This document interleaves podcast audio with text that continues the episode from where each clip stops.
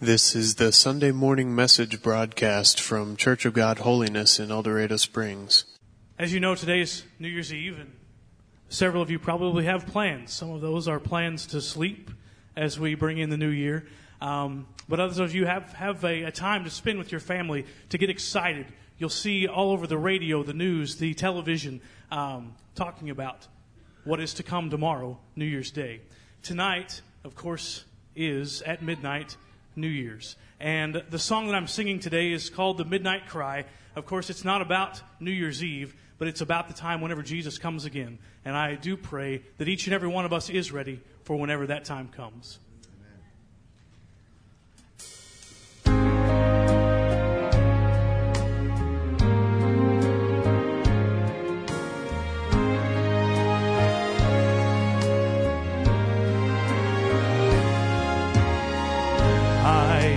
The sound of a mighty rushing wind.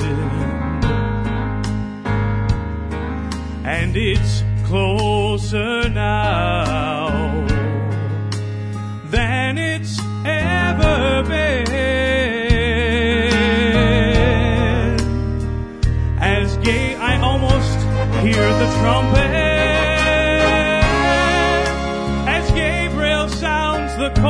Call.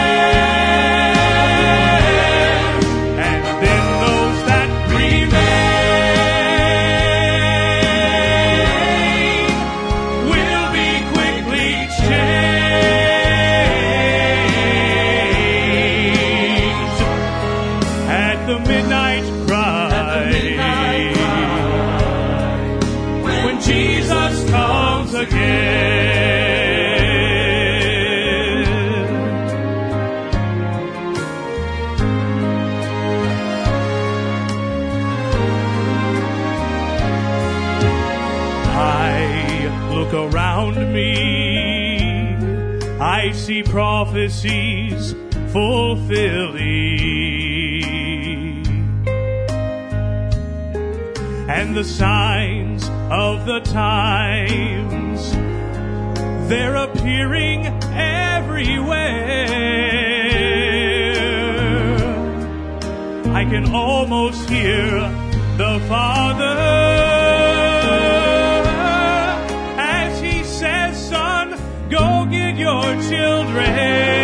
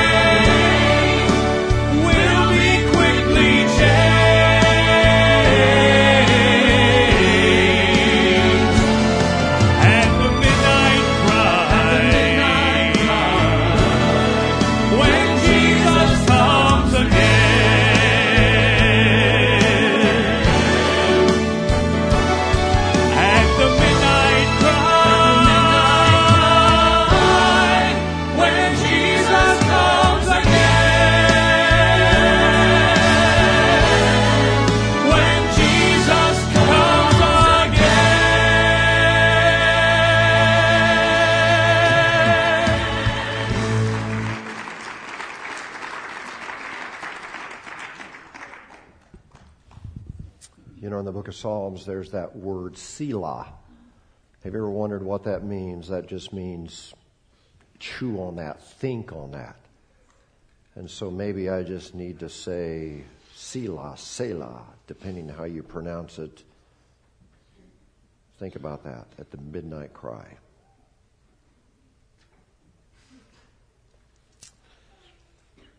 Father, prepare our hearts for your word today.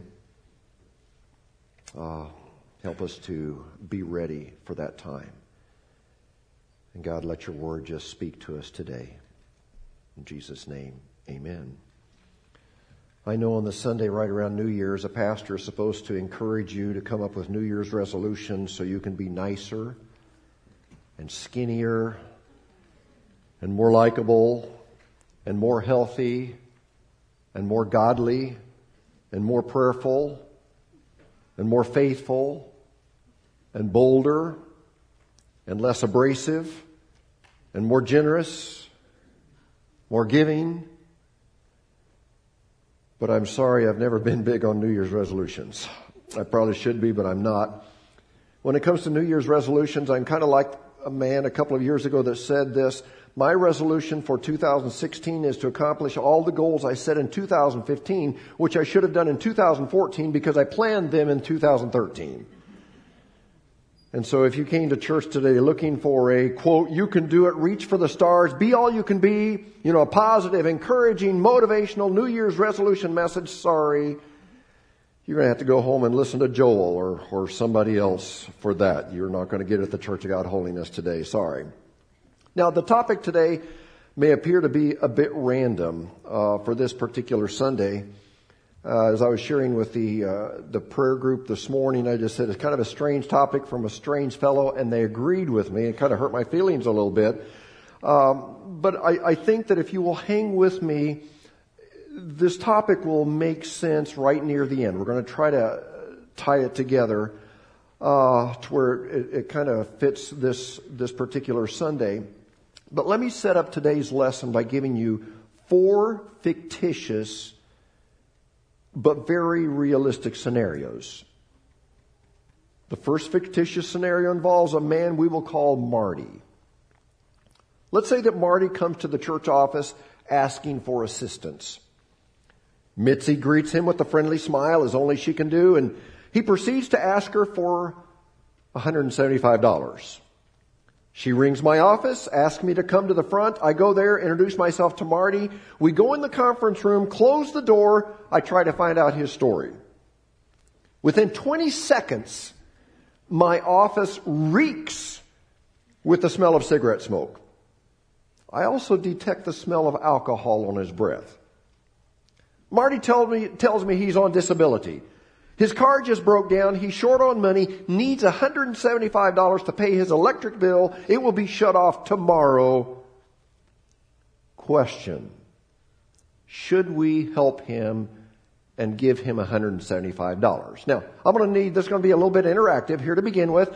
Uh, there's no, no right or wrong in this, but I'm just curiosity, and this is a limited amount of information, but based on the information that I'm giving you, how many of you would say, yes, the church should give him $175. Just raise your hand. Man, you guys are hard hearted. How many of you say, oh, absolutely not? No way. How many of you don't have a clue? How many of you are, are already hung over? No, please, please don't, don't, don't raise your hand on that, okay? Please, no, no, no. Okay, hold that situation in your mind. And now listen to this fictitious situation again. Her name is Martha.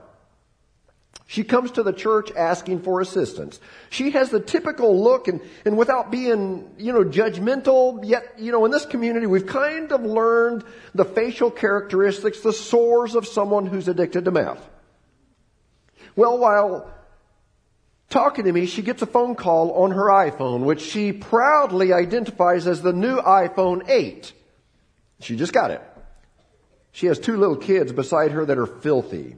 She says her kids have been sick. She spent all of her money on medical bills, so she asks for $350 to pay her utility bill. Question, again, interaction here.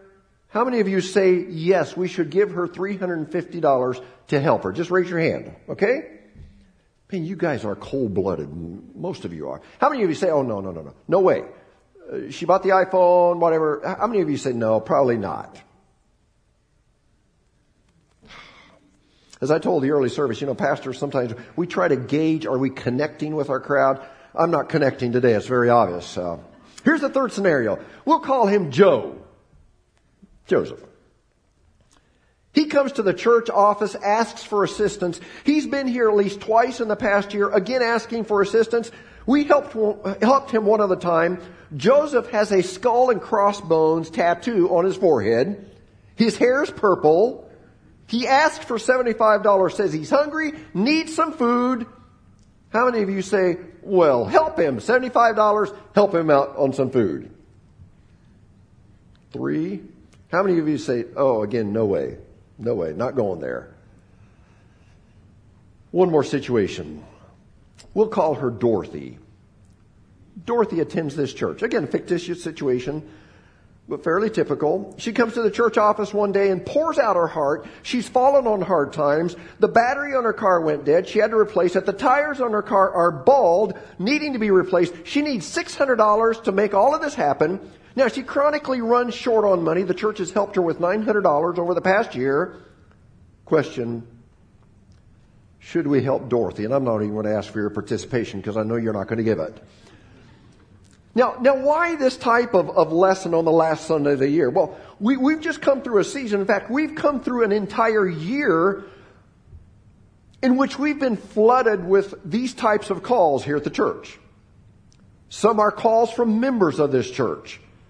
Others are from members of other churches and, and others don't go to church anywhere. Some flat out ask for help. Others don't necessarily ask for help, but they share their story. Your heart breaks and, and you want to just empty your pockets and, and go around to the different staff members and take up a collection for them. And, so frequently we are faced with a decision. Do we help? Do we not help? And then as I'm around you, I, I, I, hear the same kind of stories from some of you. It seems like that in our community, a growing number of, of people are becoming more and more needy. And so we're faced more and more with the decision, do we help people that are in need?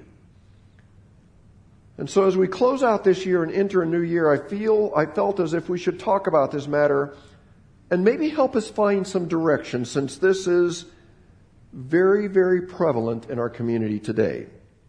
Now, there are a couple of scriptures that will initially power our lesson, and then we're going to go to Acts chapter 3. But the, the first scripture, just a quick scripture, 1 Timothy chapter 6, verse 18, and it reads like this, and I want you to listen carefully to the wordage here. Command them to do good. To be rich in good deeds. Are you ready? To be generous and willing to share. Now, if you noticed, this scripture was not just casually suggesting, you know, if you get a chance, if you got some extra change in your pocket, if it's convenient, or especially around Christmas time, it'd be a good thing to share and be generous. No, no, this scripture actually is kind of annoying, and it goes way beyond the casual suggestion and actually issues a command. Command people to be generous and willing to share. Now here's the second scripture that maybe balances the first Timothy scripture out a little bit. 1 Thessalonians chapter 5 verse 14. And it kind of takes a different angle. It says, brothers and sisters, so talking to the church, we urge you to warn those who are lazy. Uh-oh. Encourage those who are timid. Take tender care of those who are weak. And then kind of an annoying statement again, be patient with everyone. Now, before we get into some nuts and bolts on this matter, let me quickly establish three things. First, and this is good news, God loves all needy people, including you. And the reason I included you, and, and I will also include me as well, because sometimes we think of needy people strictly in terms of financial need. And it does include that. But, but there are also other types of needy people. There are those who have physical needs. There are those who have emotional needs. There are those who have spiritual needs. There are those who have social needs. So, so today let's not just think about the poor person, maybe in another part of town that we would categorize as needy. Rather, let's include ourselves because we're all needy in some sense. But anyway, God loves all needy people and He loves needy people even if the need is caused by laziness or substance abuse. God loves all needy people are we on the same page so far? If we are, say amen. The second thing I want to establish, and, and this is a little bit more difficult for me, but not only does God love all needy people, but we are to also love them as well. So that means we're to love the meth addict. We're to love those who have an addiction to prescription meds. We're to love those who drink and smoke away their check and, and leave their kids hungry. That's not always easy to do, but the Bible is clear we're to love all people. And the third thing I want to establish is this. Even though God loves needy people as they are, He loves them far too much to let them stay that way. You know, God is in the business of change.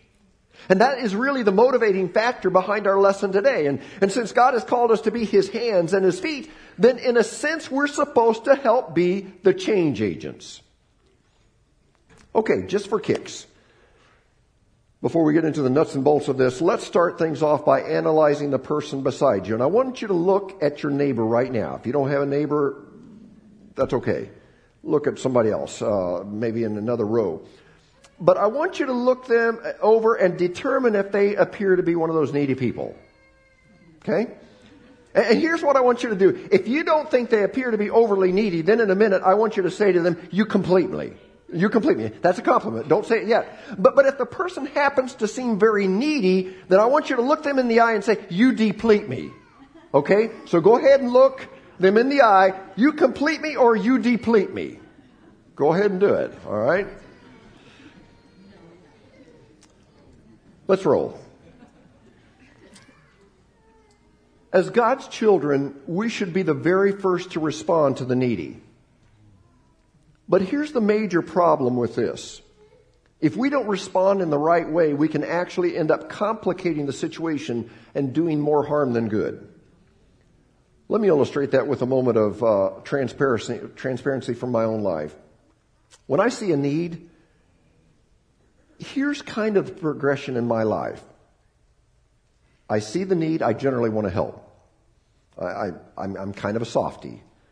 You know, I've taken different uh, spiritual gifts analysis exams, and and one of my top spiritual gifts has been the gift of giving. I, I love to give. I I love to help people. That's part of my nature. So I see the need. Generally, I try to do something. Uh, sometimes it's slipping them a little bit of cash. Sometimes it's buying lunch for them. Sometimes it's giving them some gas money. But generally, in some way, I try to help. But here's what sometimes happens. On, on occasion, and, and not every time, but on occasion, people will come across as being entitled. And they will have this air that they deserve the help. And so when they receive my help, they don't appear very grateful for it. That they come across as, well, you owe this to me.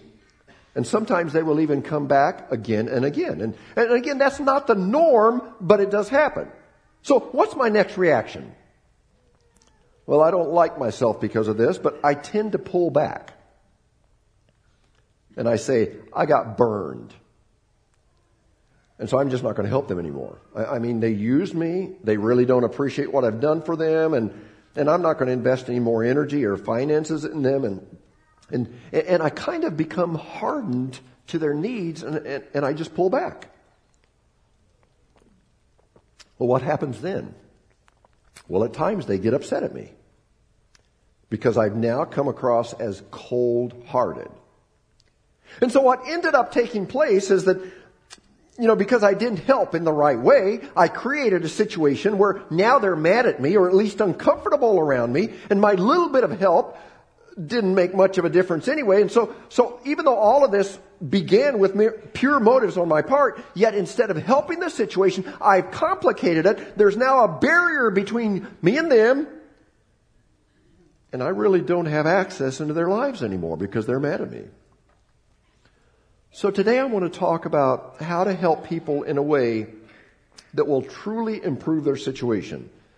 And there are two words that I think will bring some clarity as to the proper way we should help the needy. And here they are. The first word is relief. The second word is restoration. And there are some people that need relief, and there are others that need restoration. Let's look at the difference. First of all, relief. Relief is immediate and temporary assistance. Relief is needed when, when someone faces an unexpected loss or tragedy. Maybe someone loses a, a, a, job, we, we hand them some money. Someone loses a house to a fire, we buy them some clothes. As Americans, as long as it doesn't require a lot of effort, we're pretty good at offering relief. You know, when, when Joplin was devastated by the tornado, however many years ago it was, um, you know, many churches as well as ours, we were there. Uh, we made at least three and maybe four trips to Joplin to help, you know, chainsaw and just do general cleanup. And, and here's what I found: as long as it didn't involve too much time and effort, we were in. For example, the first time our church went to Joplin, we took a bunch of people. Interest was high. I mean, there was so much excitement as we packed that bus full of people, chainsaws and all kinds of equipment. Um, we were going to do our part. The second time we went is about half the response. The third time, you could count on one hand the number of people that went. And this is not a criticism, but, but this is our nature as human beings. As, as long as we only have to commit a few hours or commit a few dollars to a needy project, we're good at short term relief. And by the way, the church should be leaders in the short-term relief. And when we see someone go through hard times, we should ambush them with the love of God. And, and, and we should say, hey, we're going to help you clean this up. And don't worry about meals for the next week. Or, or we'll watch your kids over the next couple of evenings until you figure out which way is up. And hey, you lost your job. Our small group is going to take up an offering to help you make your next house payment. That's relief. It's temporary assistance during a tragedy and so very necessary. Now, the second word is restoration, and, and honestly, we're not quite as good at this because restoration is not a one-time act of helping someone with a few hours or, or helping someone with a few dollars. Restoration is an ongoing effort to restore people to their God-given potential. It may be working with someone who is an addict, and you help them find accountability and if they fall off the wagon, you help them rebuild. And after some tough love, they become completely clean and you've helped them be restored to their God given potential. That's restoration. Restoration is also when you take the chronically insecure person that, that sometimes can get on our nerves and, and they may not actually say this out loud, but, but through their actions they say, meet my needs, be my friend, and, and they bug you and they bug you and they bug you because they don't have any other friends. Restoration is sitting across the table from them and opening God's Word and showing them who they are in Christ and helping get them connected to a small group where there's community and where they find friends. That's restoration.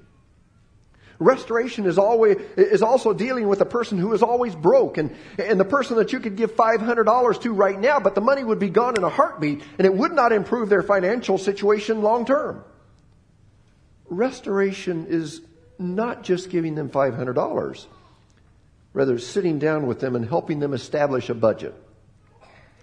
And yes, part of their problem may be the need for more income, but many times the biggest problem is the need for less expenses. And this process may take a long time because bad financial habits are hard to break, but restoration is, is working with them, teaching them a new way to think and, and helping them understand that debt is dumb. And, and, and, and help them understand that they may need to get rid of their credit cards and, and start paying cash and live within their means and maybe even get rid of cable and internet and smartphones and, and cigarettes and the daily diet coke at the convenience store and and anything else that is outside of the realm of the three basic needs. You know what those are? Food, shelter, clothing. Food, shelter, clothing. That right there is restoration. You know, the problem today is not that we don't want to help. Most of us want to help, but I think the problem is that most of us want to offer relief. And yes, that's needed in some situations. But other situations don't need relief, they need restoration. Now, today I want to show you a, a, great story in the Bible that speaks to this, and you'll recognize the story, Acts chapter 3, verse 1. Peter and John went to the temple one afternoon to take part in the 3 o'clock prayer service. As they approached the temple, a lame man from birth was being carried in. Each day he was put beside the temple gate the one called the beautiful gate, so he could beg from the people going into the temple. So this is a needy man. People had been giving him relief all of his life. He would beg, people would give him just enough money to survive. And back then there were three common places to beg. One was called the highway, and it wasn't like a, a highway that we understand today, but it was where there was a lot of foot traffic, maybe the marketplace. The second place where people commonly begged was in front of the homes of wealthy people. They thought that the wealthy people would be more generous. And then, but the third and the most effective place to beg was in front of the temple. And, and this is where most everybody would go at least one time per day. So, so here's this needy man at the temple and, and people were giving him relief. In verse 3, when he saw Peter and John about to enter, he asked them for, what do you think he's going to ask them for? Scripture says some money. Which, by the way, is what most people think is their greatest need. If I just had more money. Verse 4 Peter and John looked at him intently, and Peter said, Look at us. The lame man looked at them eagerly, expecting a, what do you think? A gift. Why? Because that's what people had given him all of his life. It was relief. But Peter says something really strange in verse 6. But Peter said, I don't have any money for you, but I'll give you what I have. In the name of Jesus Christ of Nazareth, get up and walk. Then Peter took the lame man by the right hand and helped him up. And by the way, this is a classic example of giving a hand up instead of a hand out. And as he did, the man's feet and ankle bones were healed and strengthened. He jumped up, stood on his feet, began to walk. Then walking, leaping, and praising God, he went into the temple with them. So we see right here that restoration begins with Jesus Christ. And let me give you some truth that, that, really hurts. And, you know, at times we think we're experts, and, and try to track with me here. We think, well, I've, I've done pretty well for myself financially. You know, I've been successful. And I've been successful in my marriage because I'm still happily married after 20, 30, 40 years. Or I've been successful in raising my kids because they've all turned out right. And, and here's what we begin to think. Okay, if you will manage your money like I did, and if you will be a husband or a wife like I am, if you will discipline your kids like I did, and if you will do this like I did, then you can be like me and be successful as well. Well, would you please understand that even if we've been so fortunate to have experienced a bit of success in life, it's because of God. And if your marriage has lasted, it's because of God. And if your kids have turned out right, it's because of God. And yes, God blesses us when we follow certain biblical principles, but ultimately anything good in our life is because of God. And our goal should never be for people to follow us, but it should be for people to follow Jesus. We're not the Savior, Jesus is. Well, let's look at three prayers that we should pray. This next year, when people come to you for assistance, when you see needy people, pray these three prayers. I call them three prayers of a restorer. Number one, God, help me give people what they truly need, not just what they want. The lame man said, I want money. That's what he thought he needed, but it wasn't his greatest need. And so when we're surrounded by needy people, we must first of all ask, God, what do they really need? And when they say, well, I need money, God may show you, yes, you, you need to give them some money, help them with this payment, or, or He may say, no, uh, instead, I'd like for you to help them establish a budget. He may want you to begin working with them on biblical stewardship principles. And this hurts a little bit, but he may want you to help them realize that their $35,000 SUV that has $550, uh, $550 per month car payments needs to be sold. And right now they don't need a $35,000 SUV, they need a $3,500 car. You know, that SUV has made them a slave to something they can't afford. And, and so even if you give them $550 to help with a payment, it doesn't solve the problem. It merely prolongs the problem. Or, or this happens right here. Someone else puts out on Facebook and says, I just don't have any friends. No one cares. I'm all alone. Well, you may want to help them realize that ultimately they need the friend that the Bible says sticks closer than a brother. And and then you may need to get, help them get connected to the body of Christ, which means more than just going to Sunday morning church, but it means becoming an active and a connected part of a small group, which incidentally I believe is the best place to find good friends. If you're looking for friendship, don't go to a bar, don't go to a dance. I believe a small group, a life group, is one of the best places where you can find friends. And once they're in that small group, help them understand that they're not there to be a drain. They're not there to sap the group with all of their problems. Rather, they're there to add value to the group. And, and, and it's amazing how if their focus will get off of themselves and on others, that will change their mindset. But then should they have a need? Then those in the group will also serve them. So pray and ask God so that you can truly see what they need. And yes, there will be those times when you will be tempted to give them what they want because it's easier. I've done it before. I did it the other day. Uh, not not too long ago, after the second service here, and I had already preached twice, and I know this is my only day to work, but anyway, I had uh, worked the morning, and, and I was spent, and and I, I did something that I knew I shouldn't do, but there was a person that came in. I'd never seen them before, and and uh, they said they were hungry. They wanted something to eat. And, and at least they were honest with me. At least I think they were honest. They said, We just were released out of prison for drug charges. And so here they are wanting something to eat. And, and uh, I, I, knew better. I, I, knew better. Ernie, I knew better. Uh, but you know what I did? I took some cash out of my wallet and I gave it to him. I was totally ignorant, but I did it. Sometimes it's easier to do that than it is to do what you know needs to be done. Another illustration, and, and, and this is tragic. This is a true story. Happened here in El Dorado Springs, but um, someone came to the Ministerial Association, and, and, and kind of the system, just so that you know, used to be that we were all, we operated independently, and so when there was a need, somebody would start working the phones, the churches. They'd call every church in town and try to get out of them what they could. And, and the other ministers didn't know what the other one had done. And so, you know, there, there's just, uh, it wasn't a good situation. So we kind of got our heads together and organized. And so now we've got it to where we've got uh, one contact person of the month. So we've got it generally two times, two months out of the year.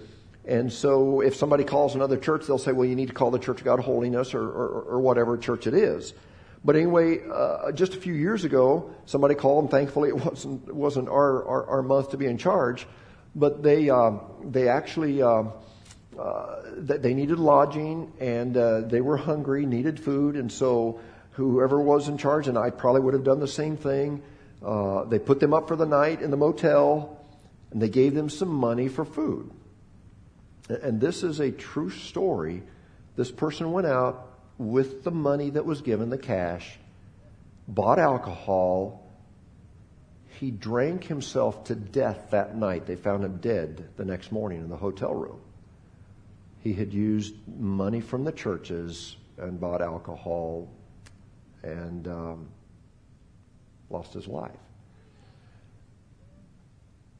So I realize that at times it's way easier to throw a bit of cash at people and walk away.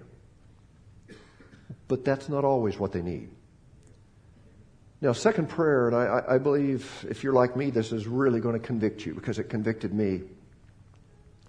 God, help me stay out of your way by not continually rescuing people from their consequences.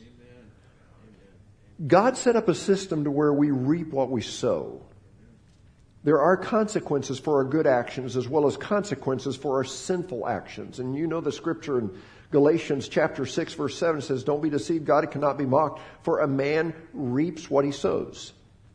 You sow good seeds, you reap a good harvest. You sow dumb seeds, you reap a dumb harvest. But, but here's what, you know, I, am just being kind of transparent with you this morning. Here's what I have a tendency to do too many times, and, and you're probably in this category as well, but I, I believe too many times we try to jump in front of God and rescue people from the consequences of their wrongdoing which at times sounds spiritual and we feel good about it and say, well, I bail them out. You know, I saved them from this and that and, and, uh, you know, their electricity was just about ready to be cut off and, and you I jumped in there. I took care of it. Good for me. And we pat ourselves on the back and, and feel that we are God's hands and feet and, but do you realize that sometimes by doing that, we've gotten in God's way of teaching them a lesson? And don't misunderstand me. There are times when we will need to step in and, and give some quick relief and make sure that the electricity is not shut off, but, but let's not get in God's way.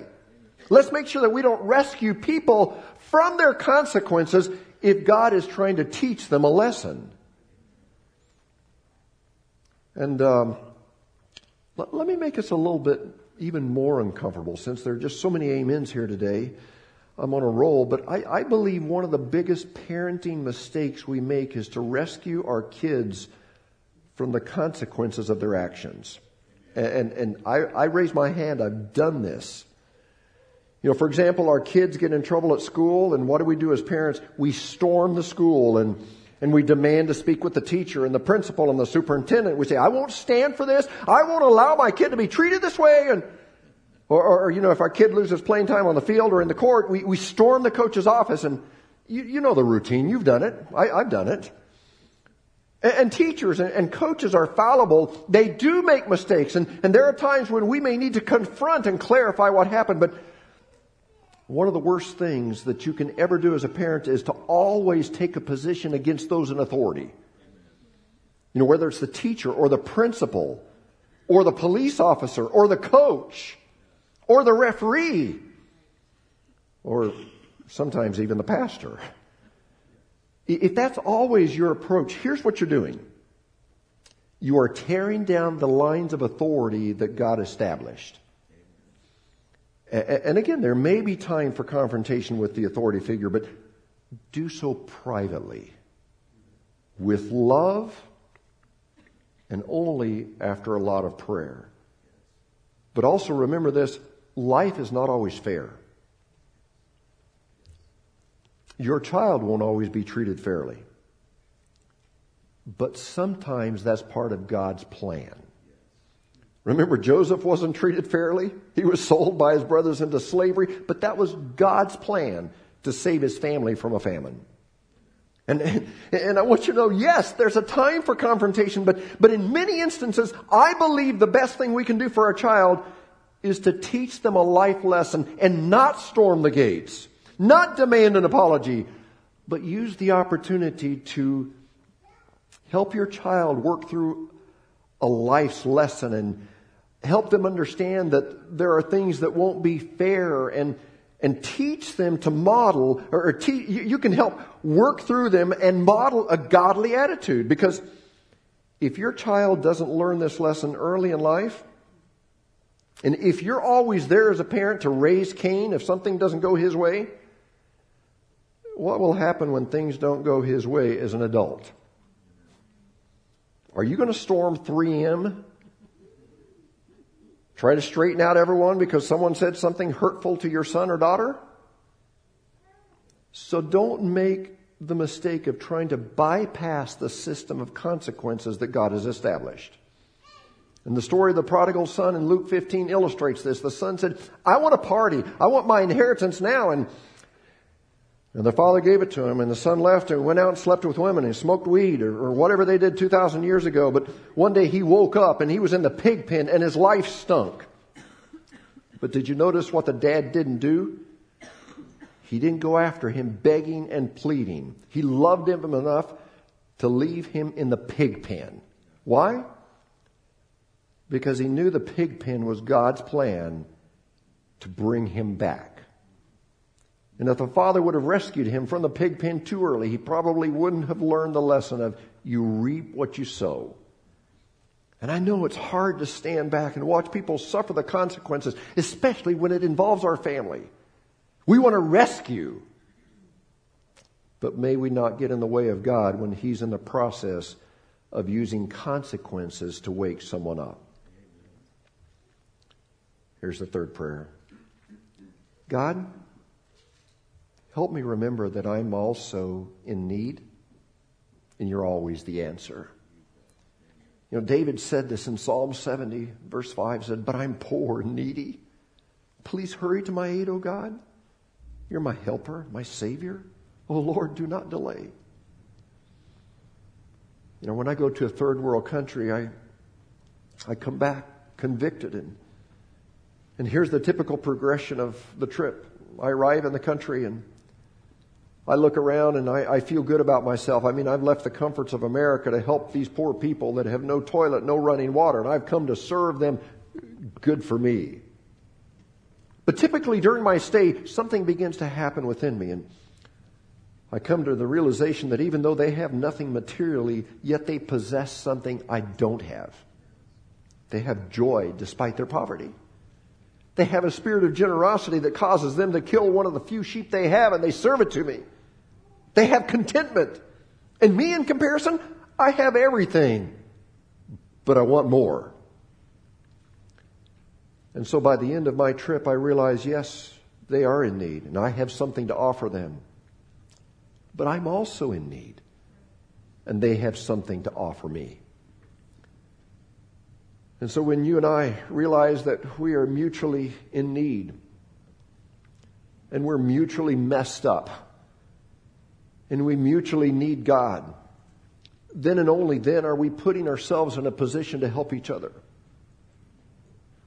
And before we close, here's something I need you to hear about me. As your pastor, I am nothing but a sinner saved by the grace of the Lord Jesus Christ. And I need your prayer. I need your encouragement. I need your support. I need your friendship. And I'm sorry, but I don't have all the answers.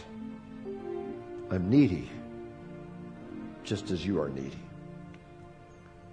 And when we all land there and begin to help each other, then suddenly we're not just giving relief, but we're in a biblical community doing life together, not in prison, but in small groups, in our community, in our church, restoring each other to our God given potential. And so, as we kick off a new year, you know, when we need to give relief, I pray that we would give relief, but kind of the motivation for our lesson today is that could I challenge you to this year give restoration, invest, invest your life in someone else this year. And I'm not talking about choosing 10, 15, 20, no. You know, our Lord chose a dozen for three years. I'd encourage you to start out with one you probably have your hands full with one. But this year, would you? And yes, there may be those times when you need to just throw a little bit of cash at a person and slip them a little bit, and as I've done and as is appropriate. But this year, could we understand that sometimes it's not relief that they need, they need restoration? And could I just challenge you this year to let it be the year that you invest. Because if I understand things right, uh, you know, most everything turns to rust and dust, except there, there, there's something that doesn't ever end, and that's the human soul. It lives on forever. And so it's okay to invest in stocks and, and bonds and property, whatever. Yeah, th- that's okay, but really when it comes down to it, those things will be gone once the last heartbeat takes place, but there's something living within us that never dies. And that's where I want us to invest our lives this next year. Let's pray together. Father, I pray that this year you would help us to give relief when we need to give relief. Lord, those times when we need to slip someone some cash or Lord, we need to invest a few hours in helping someone and clean their house or take care of the yard or work on their car or do some painting for someone that can't afford it. Lord, I pray that we would do that, that, that short term relief. Lord, let us be the leaders in that. Let, we, we want to just ambush with the love, them with the love of God. But Lord, I pray that you would also help us to restore people to their God given potential. So, Lord, for that person that doesn't know how to handle money, or that person that just chronically is needy socially and doesn't have friends. Lord, for that person that is just so insecure and Lord, I pray that you would help us to invest in these people and that we would make a difference long term. And Lord, it's going to be more than just a few bucks and a few hours, but Lord, it means it just means that we're going to be investing our lives in them. And so, Lord, I pray that as we move into 2018, that this would be the year that we would invest in those things that last forever the human soul. And so, Lord, uh, as we are in such a needy community here. There's so much addiction, so much poverty. Lord, there are, there are people that are just hand to mouth. There are people that are upside down and things that they own. And Lord, there are people that, Lord, live in situations that we can't even imagine. Father, I pray that you would just give us the heart of God and be able to have the insight how to help these people. And Lord, the whole time, not lording it over them and not thinking that we have all the answers and if they'll just follow us, then they'll be successful. No, Father, that we would approach this from the standpoint that we're all needy. Lord, we're needy. We're messed up people as well. And we may have it together financially, but we're messed up in other areas. And Father, I pray that if we would just humbly admit that, God, that you would begin doing a work in our heart and in our life. And Lord, that we could see this community restored back to a community that is thriving. Lord, meeting each other's needs in the name of Jesus. So, Father, as we leave this place today, we ask that you would just give us our assignment this week. Lord, give us those people that we should invest our lives in. And Lord, for what you do for us, the way that you're going to help us, the way that you're going to Help us to know when to give relief, when to, restore, to give restoration. Lord, we're going to thank you ahead of time. You're an amazing God. We love you. We ask this in the name of Jesus, our Lord and Savior. And all of God's people said, Amen and amen. May God give you a good New Year's Eve. Stay safe, stay sober, uh, stay right with God and Happy New Year. You've been listening to the Sunday morning message broadcast from Church of God Holiness in El Dorado Springs. Our messages are archived at www.eldochurch.com or to order compact discs or DVD videos of the messages, call the church at 417-876-2200. Thank you for listening.